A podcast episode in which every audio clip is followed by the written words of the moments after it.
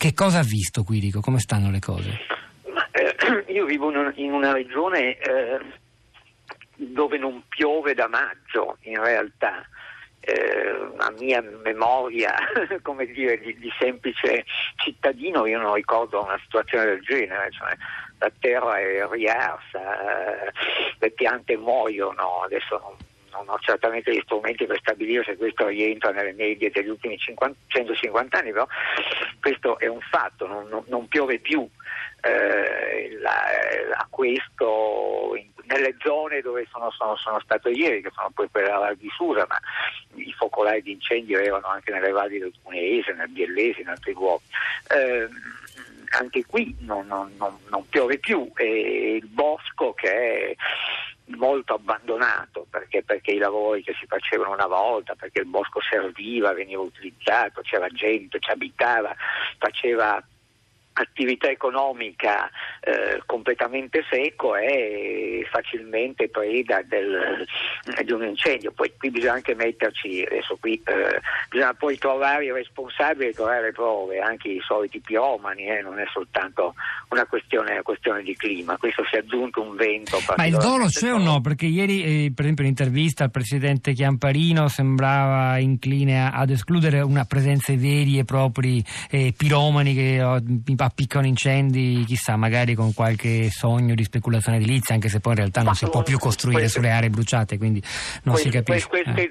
Zone, queste zone delle Alpi non sono zone di speculazione immobiliare, perché è una montagna molto povera, non turistica, e quindi questo eh, sembrerebbe effettivamente una ragione, però eh, come mi spiegavano poi in questi luoghi, sì.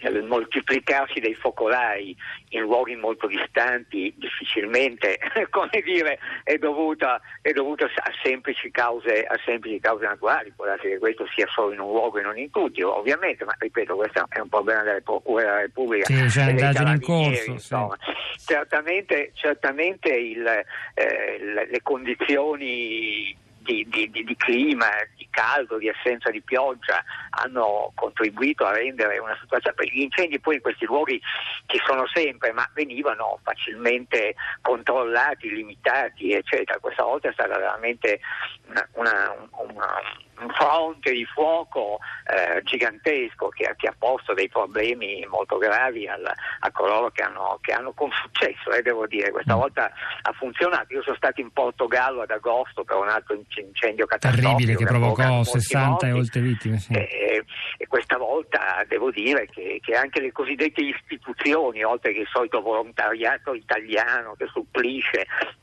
che interviene a detta generale in queste valli, in questi luoghi, eh, seppure con un certo ritardo iniziale, poi ha funzionato. Ecco. Senta, ciò avviene in un luogo molto particolare della regione Piemonte, cioè quella Val di Susa che insomma molti hanno scoperto negli ultimi eh, due decenni perlomeno per la sua lotta contro il progetto eh, dell'alta velocità questo, che però ha anche prodotto racconti, ci sono stati studi antropologici perfino sull'effetto, ne ricordo uno dell'antropologo Marco Aime su, su, su quanto questa lotta ha creato anche coesione sociale tra, la, tra le comunità della valle. E questa cosa lei l'ha ritrovata e in qualche modo anche sta condizionando questa risposta organizzata, coordinata, piena di volontari agli incendi? Direi di sì, nel senso che beh, la lotta contro l'alta velocità è una, è una, storia molto complessa, con molte sfaccettature. Sì, sì, no, non apriamo quel capitolo, per carità. No, no. Ma certamente, certamente tra, i, tra, i, volontari del corpo, diciamo, degli, contro gli incendi boschivi, eh, c'era una, una, grande quantità anche di militanti contro l'alta velocità e, e mi raccontavano che proprio questa lotta ha determinato il ricomporsi di antiche solidarietà di, di villaggio, di paese, di valle, di, di costone di montagna che poi al momento dello scoppio dell'incendio, quando le fiamme si avvicinavano alle case e potevano procurare un disastro di proporzioni assai maggiori, hanno funzionato, nel senso che questa gente aveva già una sua rete di solidarietà locale che è intervenuta subito e ha affiancato, appoggiato, aiutato, diretto, guidato con le sue conoscenze dei luoghi